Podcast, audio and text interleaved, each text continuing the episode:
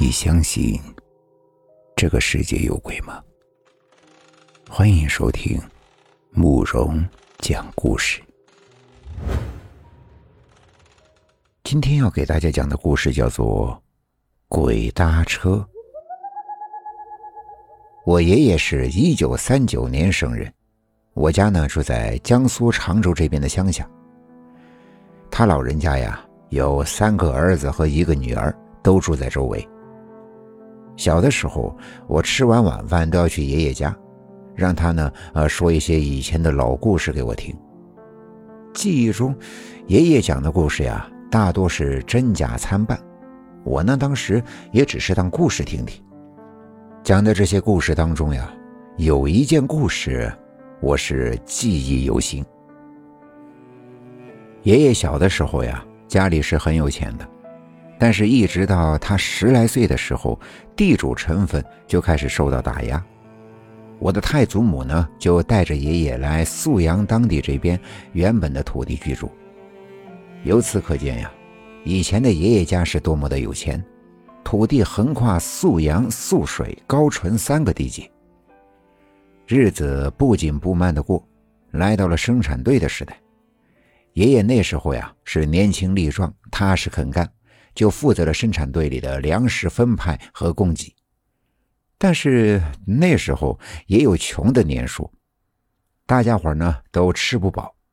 这时候大队里就会商量，去邻村的生产队里先借粮食，来年收成好了之后再还。这个借粮食和运粮食的活儿就落在了我爷爷的身上。那时候的日子很苦，白天要干活儿上工分。所以呢，爷爷只能够晚上的时候骑大队里的一辆自行车去接。一般来说，队里好坏都有个手电筒的，就是那种喇叭状的，装白象大电池的那种。但是也总有手电筒没电的时候，恰好那一次呀，手电筒就没电了。爷爷呢，只能借着月光开始了这一趟的行程。那天夜里，月亮还是很高的。天上没有一点云，所以爷爷才会开始这一趟的行程。一直到借到粮食都相安无事。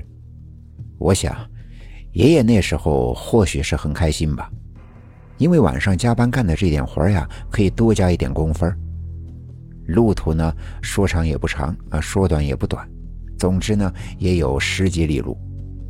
那时候的旧自行车。横杠上还要捆上一袋子的稻谷，后座上也要绑上一袋子稻，所以重量就增加了，自然就骑不快。爷爷说，路上因为只有他一个人，所以对事情也专心。一开始的时候，能够听到周围有很多的昆虫的叫声，骑着骑着，这些声音就没了，而周围的路上也开始变得灰蒙蒙的。天上的月亮也并不是太清晰，不知道大家有没有看过那种月亮，雾蒙蒙的，就像是染料放进了水里，时间一长，慢慢的出现了一丝一丝的毛边，不是很清楚，但是却依然能够看得见一点路。爷爷虽然年轻力壮，但是也总听周围的老人说过一些怪力乱神的事情，心中自然也是有些嘀咕的。等到周围有些起风的时候，爷爷恍恍惚惚的在一个小山包的拐角后面看到了另外一个骑自行车的人。那人骑车也不是很快，爷爷呢便很想去和他打个招呼，问问老乡是哪里人，就暗自加快速度。结果就在这抬头的一瞬间，他看到那个山坡的上面有个什么东西在一蹦一跳的。往下面的路面上来，那个东西速度非常快。我爷爷说，他甚至能够听到山坡上的草被劈开的那种沙沙的声音。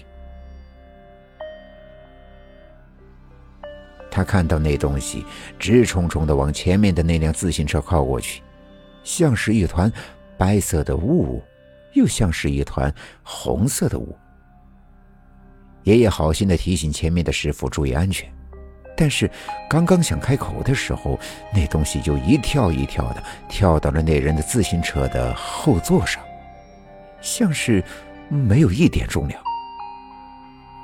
爷爷很害怕，定睛一看，他说：“那是一个黑色、红色、白色揉杂在一起的东西，像人又不像人，就那么直直的蹲在自行车的后座上。”而前面的那个人好像没有一点反应，依旧闷着头往前骑。爷爷吓得赶忙掉头回去。当天晚上住在了那个生产队的食堂里，一直到第二天天亮之后才回去。白天回去的路上，经过那个小山包，鬼使神差的，爷爷又走回了那条路。这一次一路上是相安无事。后来呢？在一个池塘边上，有着很多人围在一起。爷爷一问才知道，昨天晚上有人骑自行车掉到池塘里溺水淹死了。